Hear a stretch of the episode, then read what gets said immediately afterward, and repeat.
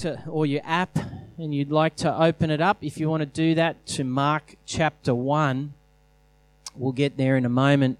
But before we do, I out of seven people that stood up just before, every single person had a measure of healing and freedom come to their mortal body by the power of the Holy Spirit. I just, that was great. Let alone on top of that, three were, or two, and I think Wendy was down to like a one out of ten. Two, uh, and Bren, two were, two were completely, oh, and Bren, since then, Bren as well. So three out of that seven were completely healed. Completely healed.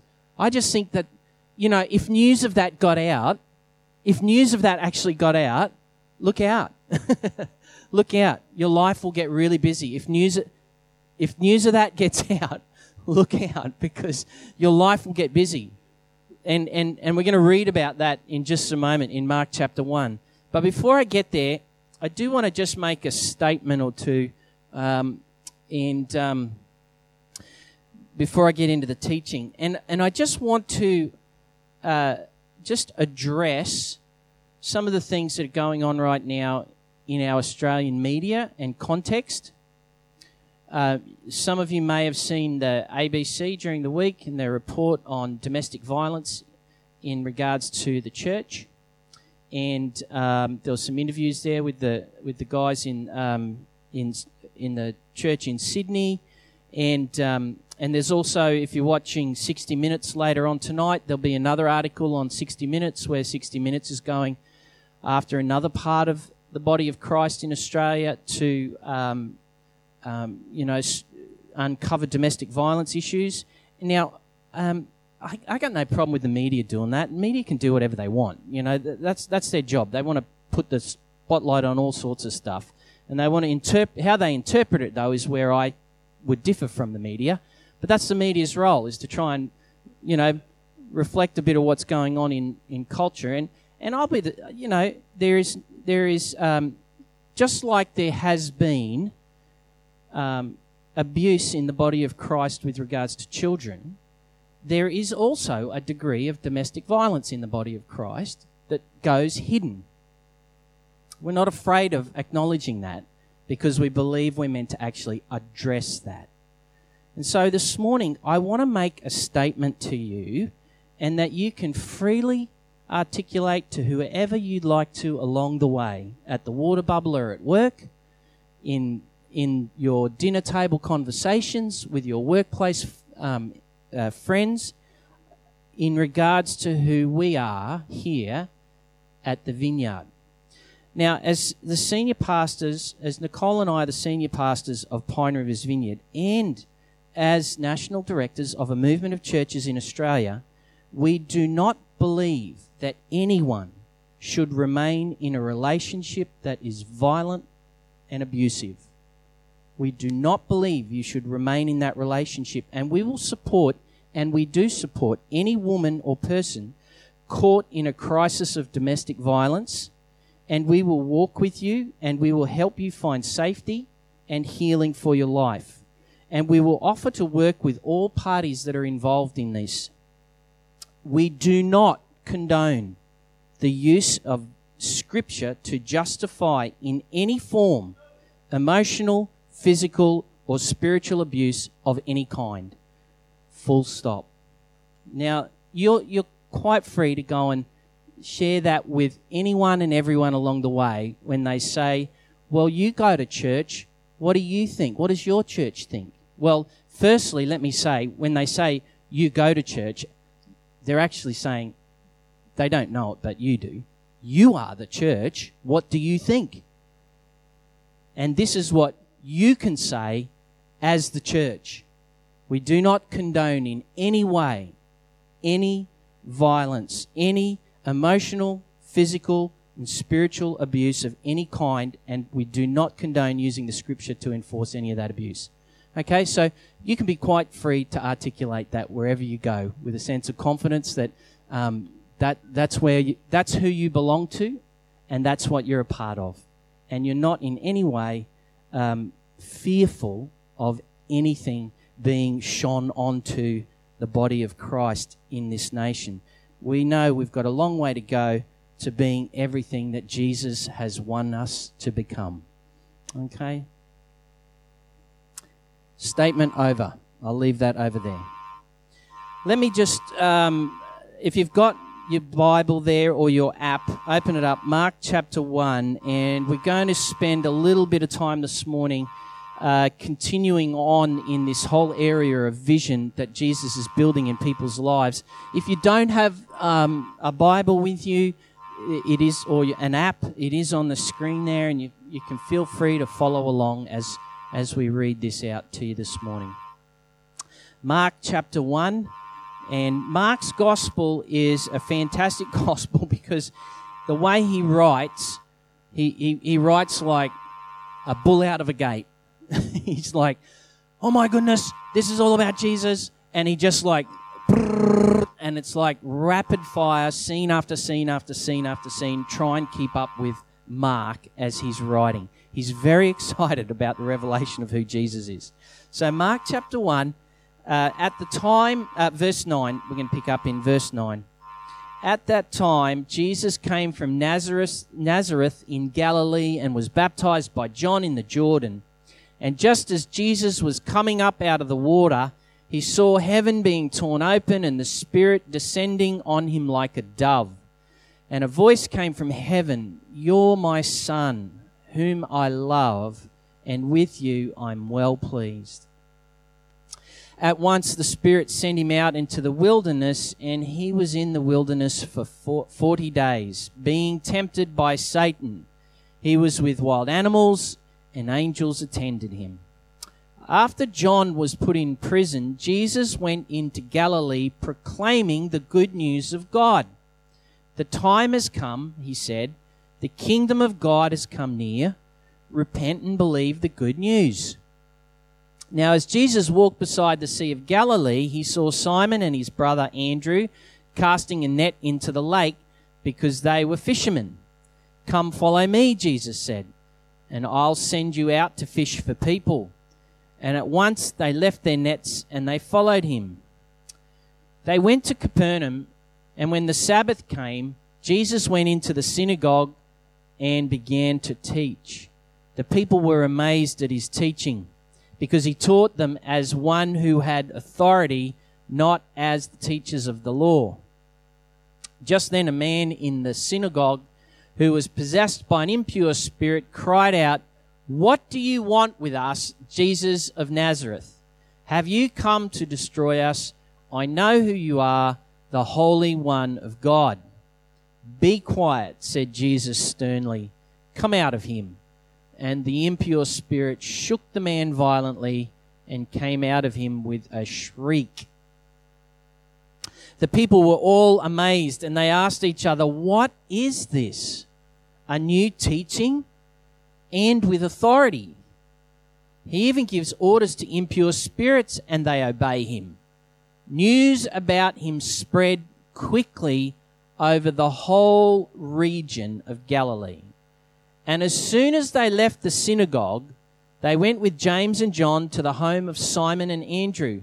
Simon's mother in law was in bed with a fever, and they immediately told Jesus about her. And so he went to her, took her hand, and helped her up. The fever left, and she began to wait on them. Then that evening, after sunset, the people brought to Jesus all the sick and demon possessed. The whole town gathered at the door. Remember, I told you if news of what just happened to you this morning gets out, this is what happens. That's only if the news gets out. The whole town gathered at the door, and Jesus healed many who had various diseases. He drove out many demons but he would not let the demons speak because they knew who he was. Very early in the morning, while it was still dark, Jesus got up, left the house, and went off to a solitary place where he prayed. Simon and his companions went to look for him, and when they found him, they exclaimed, Everyone is looking for you. Jesus replied, Let us go somewhere else to the nearby villages so I can preach there also, for this is why I have come. So they traveled throughout Galilee, preaching in their synagogues and driving out demons. Don't you love that? That I mean, that is like an action-packed like report from Mark as to what was taking place with Jesus as he bursts onto the scene. Now, there's I just want to say there's plenty of people over the years that I've met who I've had to change my mind about and my opinion of. Firstly, God. I've had to change my mind about and my opinion about who God is numerous times. And just when I think I've got a handle on who I think God is, He then goes and pushes me just that little bit further to bring me into a deeper, wider, more um, maturing understanding of, of who it is that I'm actually in a relationship with. And so God is continually inviting me to you need to change your mind about this one, Kirk. You need to figure out, you know, I, am not like you think I am. And he keeps inviting me into this journey of more and more revelation about who he is and the way he goes about business. So, along the way, I've had to change my mind about who God is a lot. I've also had to change my mind about myself a lot along the way as well how I understand myself. For, you know, um, I, I, most of us at some point along the way, we will get asked to do something either in our work life, our student life, our home life, where it may be for the first time we're actually having to do something we're unfamiliar with doing. Um, and um, so, for example, one of the things that Nicole and I are working through right now is we've never actually been the leaders of a whole group of churches across a, a whole nation. And so we've never been there. And now we've, we're in this place where God is actually saying, you know what? You need to understand yourself differently so that you can speak into what I've called you to do. Sometimes, if you're in a, you know, as a husband or a wife, you need to understand. Sometimes God will invite you into a place in a space to say you need to understand yourself differently so that you can be a blessing to your family, as a son or a daughter, as a sibling, uh, as a what as an employee. As, you know, our employers aren't there just to pay our way. Our our relationship to our employer is also one where we can bring great esteem and honor to those who are carrying the responsibility to make sure there's provision for us and our labors are recompensed. We have the opportunity to bless and honor them. And so we need to see ourselves differently rather than just, you know, um, having our employers as, you know, whoever, however we perceive them to be as the, the bill payer for us. Uh, there, we actually have an opportunity to see ourselves differently in relationship to our employers. I've had to change my mind a lot about God. I've had to change my mind a lot about how I understand myself.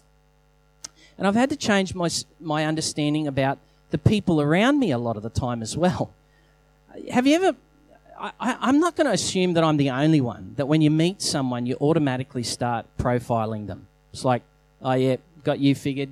You're one of them. You belong to them you behave like that, gotcha. And you put them in the box that you've, you know, just gone through and you profile them and you put them there. And it's not until somewhere else down the line that you actually see what you might call as a moment where you get to go, actually, they're not who I thought they were. There's something very different about that person.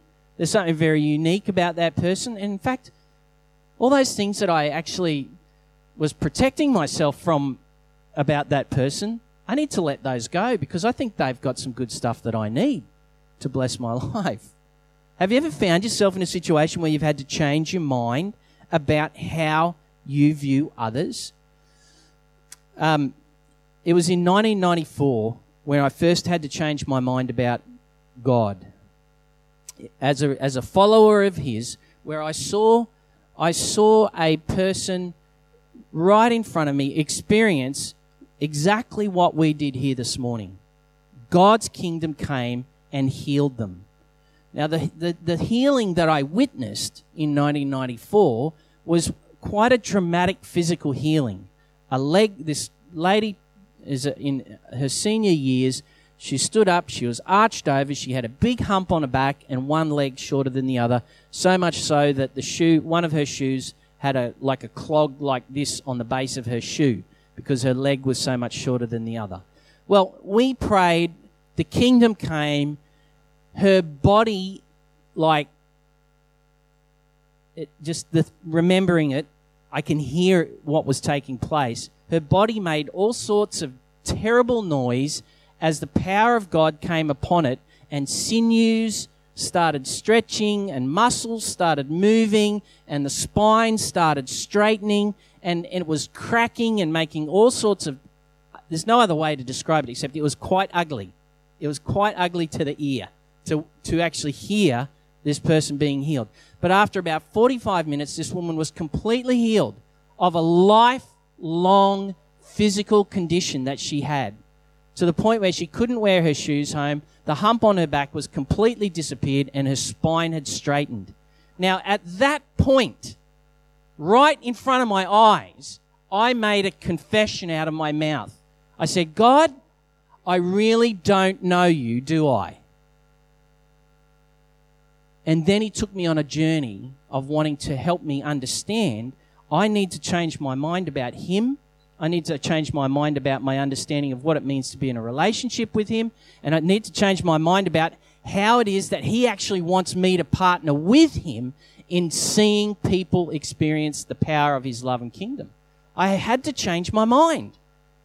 And part of that for me was at the time I was doing my theological studies or coming towards the end of those theological studies, and a part of my theological framework that I built up here to be able to understand who God was and interpret uh, God, it didn't, it didn't fit with what I just experienced. Because my framework had said that stuff doesn't happen. I was believing a whole line of thinking and reading of the scriptures where, oh, that was then, but now we have the Bible. This is now. And we don't need that. But that whole framework of thinking that I'd built as a support structure for my life, I had to like put the axe to it because it didn't it didn't cope with what I'd just seen about God. I, re- I remember having to let that go and start again. I've also had to learn along the way to actually begin to change my frameworks of understanding myself. See, for a long, long time, I understood myself to be, as Paul would use, um, he might use the language of, you know, um, the greatest of sinners. The greatest of sinners. Well, that's true. I was greatest of sinners in my own eyes. But the thing was, after I met Jesus, he was actually trying to help me understand that I am no longer the greatest of sinners but that because of his kingdom coming to me and me dying to him and his life now in me, I was now becoming the greatest of saints in God. And so I had to begin to look at myself differently and understand myself differently. So that when I approach circumstances and situations of people in need or um, in physical need, spiritual or emotional need, my response is no longer, oh, well, I'm just the wrong bloke because I'm, I'm a sinner, I'm a terrible guy, I, who am I? To actually know, I am now a saint in Christ who lives in me. And actually, as God brings me into this relationship and situation, he has actually placed the resources of the resurrection of His kingdom within me and around me as an ambassador for that person's well being. So when God puts you on the job, He puts you on the job because He's resourced you. You're a saint You have, we have to change our thinking about that. 2 Corinthians 5 reads like this, verse 16. So from now on, we regard no one from a worldly point of view. Though once we re- regarded Christ in this way, we don't any longer. Therefore, if anyone's in Christ, the new creation has come, or Christ, that person is a new creation. The old is gone, the new has come. All this is from God who reconciled us to himself through Christ and has given us this me- message of reconciliation that God was reconciling the world to himself in Christ, not counting people's sins against them. And he has committed to us this very message. So if God is no longer counting your sin or my sin against us in Jesus Christ, why are we still counting our sin against us? Got to let that thinking go. That's wrong thinking. God has, God has raised us up in Christ by faith and in reality, in real time. His kingdom is upon us. So we've, I've had to change my mind about a lot of things. And let me tell you, I'm a lifelong student. I'm still learning. I'm still learning how this plays out. But one of the things that I love about the vineyard movement is that we are a people who are a kingdom people.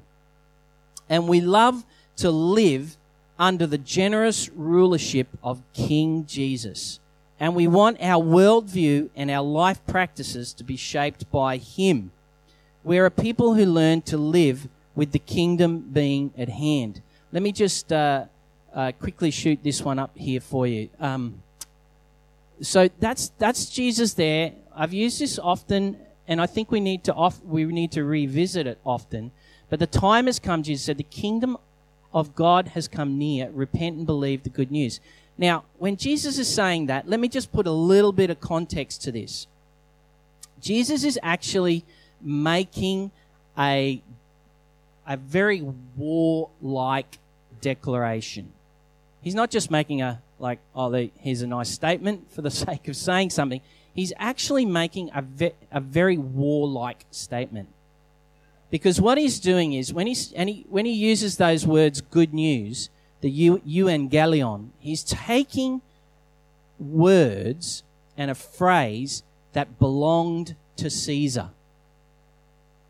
So Caesar, the Roman emperor, who was according to Caesar, who and, and Roman culture, who was divine and human.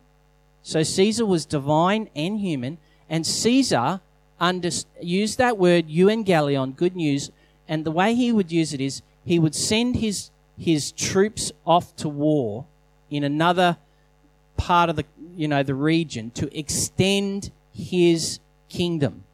Caesar would send his people out to war.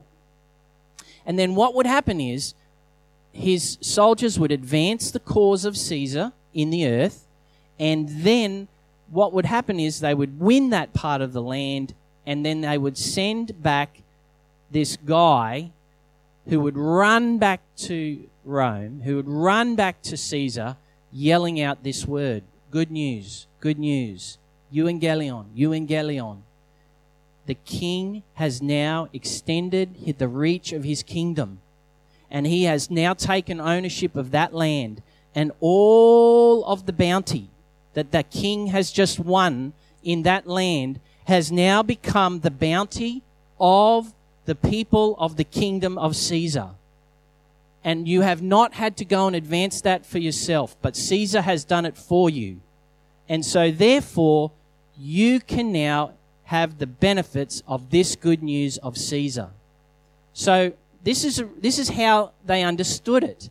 And so when Jesus comes in and he says, Euangelion, good news, he's actually in the face of Caesar. He's saying, there is another king here now.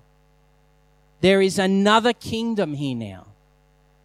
And this kingdom is at work to sack another kingdom to liberate all humanity, and it's a work that you've not had to do for yourself, but you do get the benefits of it. And you need to repent because this kingdom is at hand. And that word repent, metanoeo, means to think differently, to reconsider. And this is the big message in ministry that Jesus invites people to to reconsider and change the way they view God, they view life, and they view people, and live a whole new way. Vineyard people are kingdom people. George Eldon Ladd used a little illustration like this. It's really important to review this stuff in your thinking and to review it in your relationship with Jesus often. Let me explain it to you like this. The kingdom of God has come in the person of Jesus. Everything that the prophets prophesied would come has come in the birth, life, ministry, death, resurrection, and ascension of Jesus Christ. All of that, in all of that work, the fullness of the promised Messiah of the kingdom that God said would come has come in the fullness of time. That's why Jesus, in Mark 1 it says, The time has come. Jesus is making a demarcation in the course of humanity. He's saying, This, in the God story, this is the moment that we've all been waiting for. It is fully come now. And so the age to come, where God would rid the world of sin, disease, disaster, brokenness, and sickness, has now, that future age that the prophet said would come, has now come in Jesus. And we see that, don't we, wherever Jesus goes. Just in that first little bit of a chapter we read, he, everywhere, I love it how he goes to church and drives out demons. Don't, I think that's a great way to associate what goes on at church. He drives out demons. He declares, hey, every other spiritual king that thinks it's king, I'm letting you know, you're not king anymore. There is a new king here. I am the, the one that, the, that God has said would come and bringing about my kingdom. And we see him heal the sick, drive out demons, feed the poor, restore relationships, raise the dead, forgive sin, and so on and so on and so on. The age that everyone's been aching for has come. Now, that has come in Jesus. And he had a message with that everywhere he went. I read it at the end of our scripture this morning. He says, I've got to go and preach this message. I've got to go and declare this message. See, and right through the scriptures, Jesus just continues to talk about the kingdom has come. A lot of religious men and women want to make the message of the gospel about a lot of other things. But if you boil it down in its beauty and in its power, it is a simple message. The king has come and he has brought his kingdom with him. And it's now at hand. It has come, it's broken in upon us. You see there, we're living in the story of the bottom line there. Paul uses the language, this present evil age. In other words, it's been oppressed and under the oppression of a false king, of a demonic king, Satan. And it's that kingdom which the invasion of Jesus has come to break the power of, to establish the promise of God for all people once again. And so we live in that bottom line. But we live between that having come and the scriptures talk about the day when Jesus will return. And there will be a complete absence of all of this um, brokenness and sickness and, and demonic work in the earth. That will all be gone. And so we, li- we find ourselves living in that little phrase there George Ladd uses between the times. We live between the times. We're people who live in the fullness of it, and yet we're still living in the fullness of it yet coming. It's a, a good way to describe it is like this. On the, fourth, on the 6th of June in 1944, the Allied forces rushed the coast of Normandy. That day was called D Day. It is the day that the Allied forces let their push go, to, and it's the day that history tells us is the day that the war was won. It was that decisive act. It was that move. It was that that mobilization of resources, men and men, that broke the back of the German forces. Now that was June 6, 1944. But the actual unconditional surrender of the German forces that marked, that officially marked the end of World War II was the 7th of May or the 8th of May 1945. So, nearly 12 months later, D Day, that, that act broke the power of the enemy. The unconditional surrender of the enemy didn't happen until nearly 12 months later. Victory was won, and then victory was completed. And so we live in that tension of the kingdom having come in Jesus. And then there will be this day of absolute unconditional surrender of the kingdom of darkness in all its completeness, and the fullness of the king has come. So we now live in that place of kingdom conflict and battle. But we, the family of God, living under the kingship of Jesus, we live that the kingdom has come, it's been inaugurated, and it is soon coming. It will be fully consummated. Jesus declared this ministry and this reality, and he demonstrated this reality. And if, if there's one thing that I think has been a gift to the body of Christ that the vineyard movement has brought along the way, is the understanding that we are a people who have a message and a ministry. Our message is that God's kingdom has come. Our ministry is let me show you what it looks like to live under a good king who brings good news to all people. That is our gift in God to the body of Christ as the vineyard movement. That is our distinctive. And if people ask you, like, hey, what does it mean to belong to the vineyard? You can tell them that. You can tell them, well, our message is that the kingdom of God has come in all its fullness in Jesus. And now we get to, with Jesus, demonstrate to the world what that kingdom looks like as it's continuing to break into the world. It's a bit like when you go to a movie. The first, the first half an hour of going to the movies, what do you do? What do you watch? Previews. Previews. That's what we're doing. We're living the preview for people. And it's not until half, half an hour later that the movie actually starts. That's what the body of Christ is. That's what the disciples of Jesus are in the world. We're the preview community. We bring, hey, come on, bring, don't bring popcorn because it's actually not, a, you're not going to get the chance to sit down and eat. Actually, if you come and engage in this thing, you're going to be mobilized and equipped, and you're going to partner with Jesus in setting people free and bringing his kingdom. This is what it means to be followers of Jesus. And this is what I love about being a disciple of His, and in particular, um, the vineyard movement.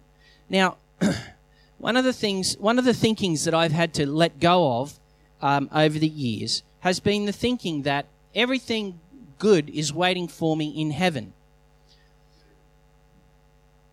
That is true, but it is not fully true. there is a more full truth. And that is that the kingdom of heaven has come upon me in Jesus Christ. And now I don't have to wait until I die to get to access and experience the fullness of the good things of God in heaven. And in fact, God and, and, and our future, the scriptures tell us, is not just about everyone exiting planet Earth, getting angel wings, and flying around in heaven the book of Ephesians actually teaches us in, in Ephesians chapter 1 what the mission of God is. Let me read it to you. Ephesians 1 9 through 10 reads this He, God, has made known to us the mystery of His will according to His good pleasure, which He has purposed in Jesus to be put into effect when the times have reached their fulfillment.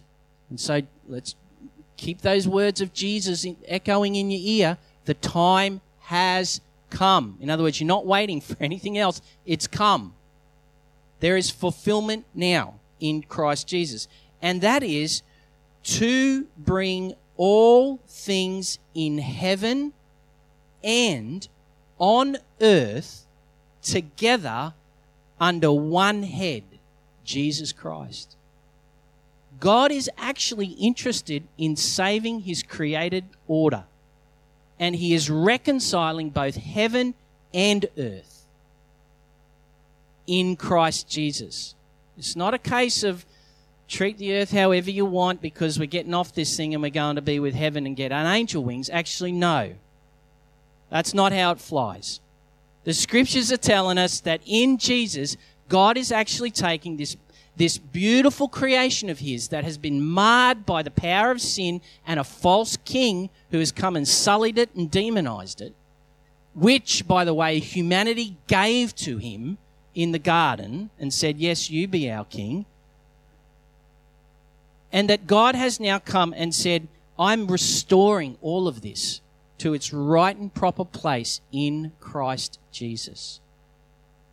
That is why it's right and proper that we have a full understanding of being kingdom players and kingdom stewards, not just of the soul of people, but including the soul of people for the here and the now, and for our children and our children's children, that they get to live in a planet Earth that is experiencing the kindness of God breaking in and bringing restoration to it.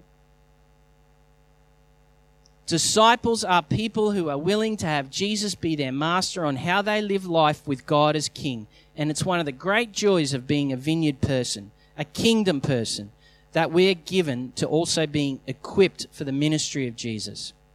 That we are a people who declare and demonstrate that God is here in the way that we treat people and the way that we treat our surroundings and the way that we articulate that love of God verbally as well.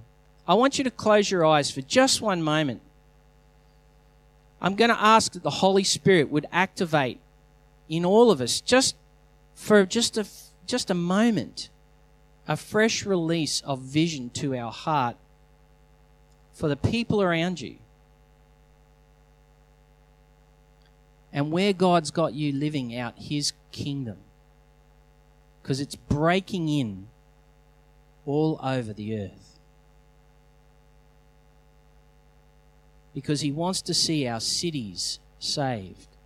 He wants to see our regions come into restoration and reconciliation. He wants to see tribes, tongues, people groups falling in love with Jesus. All over the world, all over our street in which we live. Holy Spirit, would you just, for just a moment, give our hearts a revelation of what the Father's love is doing right now in the very places and people where I do my life every day. Show, show me, Holy Spirit, where the kingdom is coming. Show me, Lord.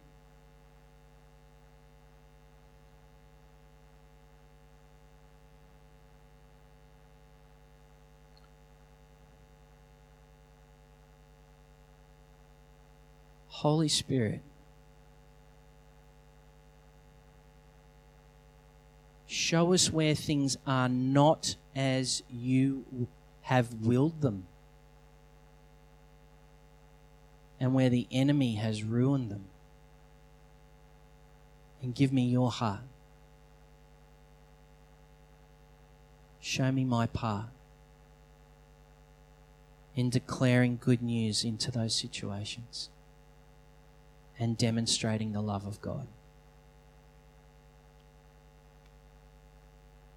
Thank you, Lord, in Jesus' name. Amen. Recently, I was sitting in a lounge room in the, I don't know where it was, somewhere in the back end of Western Australia, somewhere.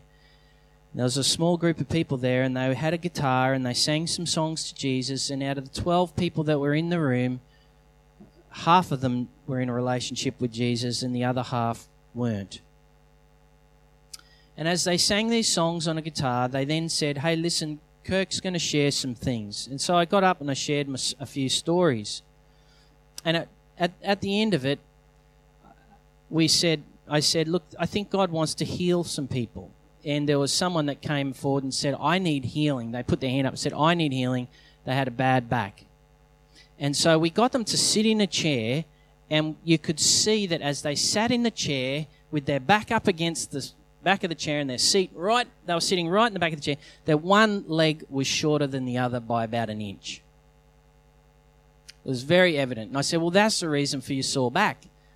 Your hips are out of alignment, and we just need to pray and ask Jesus to bring his kingdom for you. Now, this, this person was not a follower of Jesus, but they said, I've got pain. And so I said, Well, let's pray. So we sat him on a chair in front of it was just this is a lounge room now, so it's a small group and we're all nice and cozy. Everyone had a front row seat. And then I said, Well, let's just ask Jesus to bring his kingdom. And so I spoke to the legs and the hips, and I just commanded them to receive the good news that the king has come to bring healing to this body.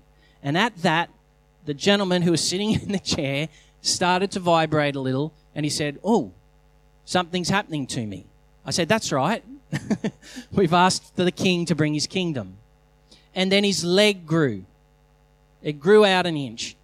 And at that, he was like over the moon. And next to him was this dear woman who was in her 80s. In her 80s. And she said to me, She said, What are you doing? I said, Oh, we're just asking Jesus to heal this person here. And she says, Does Jesus do that? And I said, Well, yes, he does. And so we prayed, and she said, um, she said, I have pain in my body, in my shoulders and in my knees. And I said, Would you like Jesus to heal you too? Now, this woman was a um, Jehovah's Witness. So the person of the Holy Spirit to her is very foreign, and the power and the presence of God is very foreign. And so I said, Sure. So we got a few folk around, we prayed for her, and the Spirit of the Lord fell on this dear woman who's in her 80s, and she started weeping and crying. It, was like a, I don't know if you've ever put, um, it was like her eyeballs just were like size of saucers. They just, because the Holy Spirit touched her and healing came into her shoulders. I said, What's happening? She said, I can feel all this heat and this power in my shoulders. I said, Well, just try your shoulders out. And so she's like doing this in the chair, and she's like, There's no more pain. There's no more pain. I'm like, That's great. That's because the king has come. That's because the kingdom is here. That's because Jesus loves you, and this is what Jesus loves to do. And this is what you now, and I said it to her, I said in her 80s, I said, This is what you now get to go and do for other people with Jesus. You get to go and do this. And she says, I get to do this? I said, Yeah, you get to do this. Imagine being 80 something years old and having your first encounter of the Holy Spirit like that. And all of a sudden, her whole life of religious framework had to be completely rewired. Completely. And it, I mean, it was a pretty solid framework she had in place, let me tell you. But it was completely rewired by the love and the power and the message and the ministry of the kingdom of God in Jesus' name. This is what we get to do. This is what we get to participate in. That was just in the back end of a house somewhere in regional Western Australia.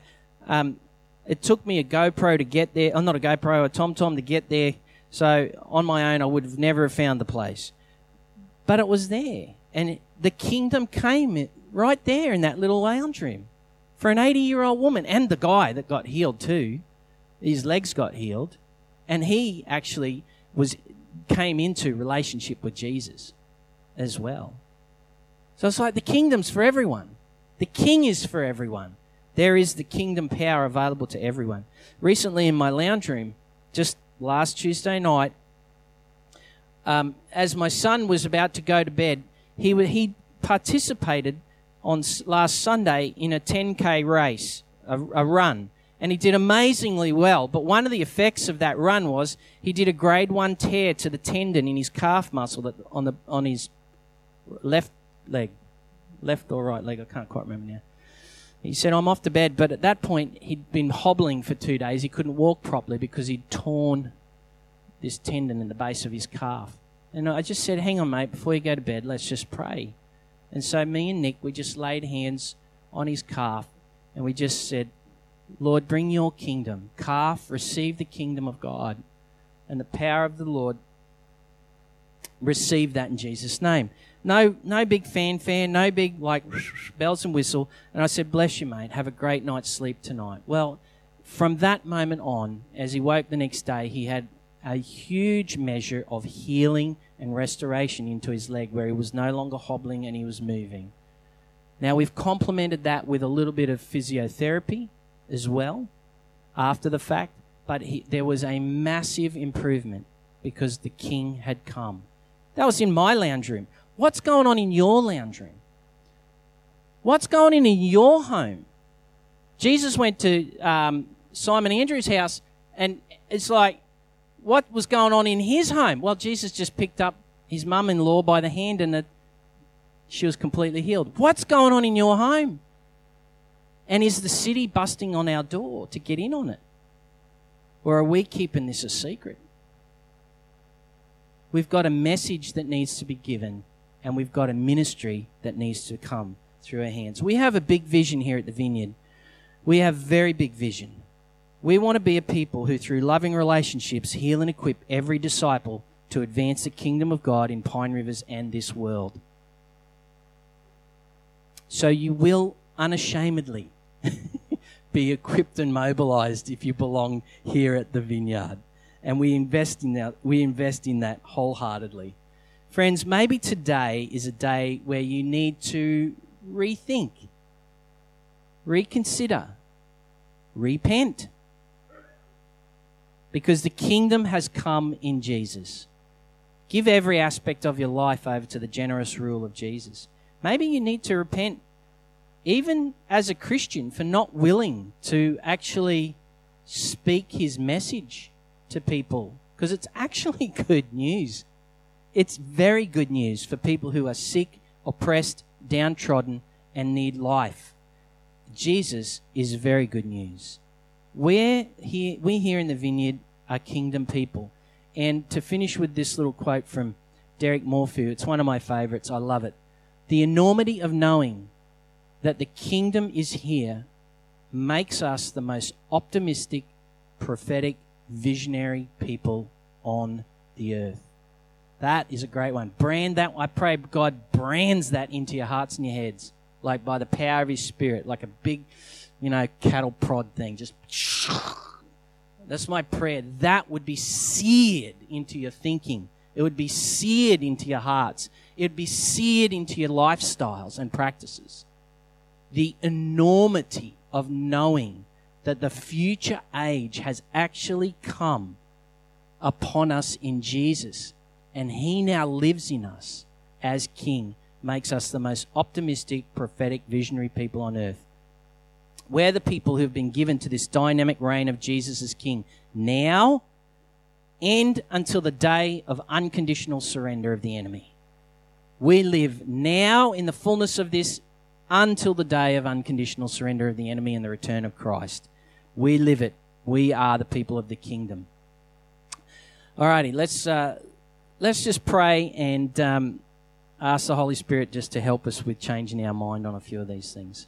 God, I thank you for uh, the conversation that you're having with all of us today about the message and the ministry of the kingdom of God having come in Jesus.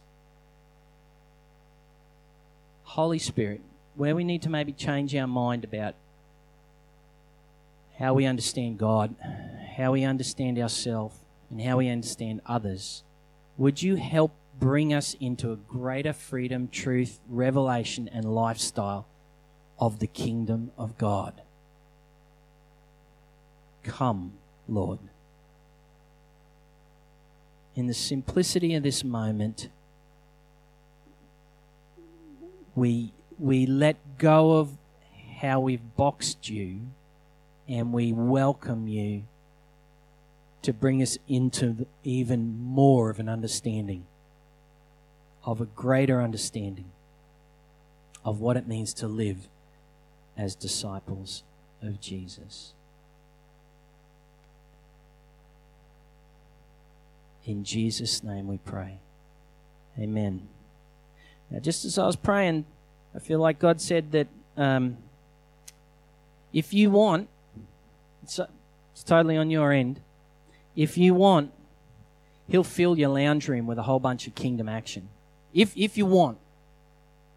He's not saying you must or you have to.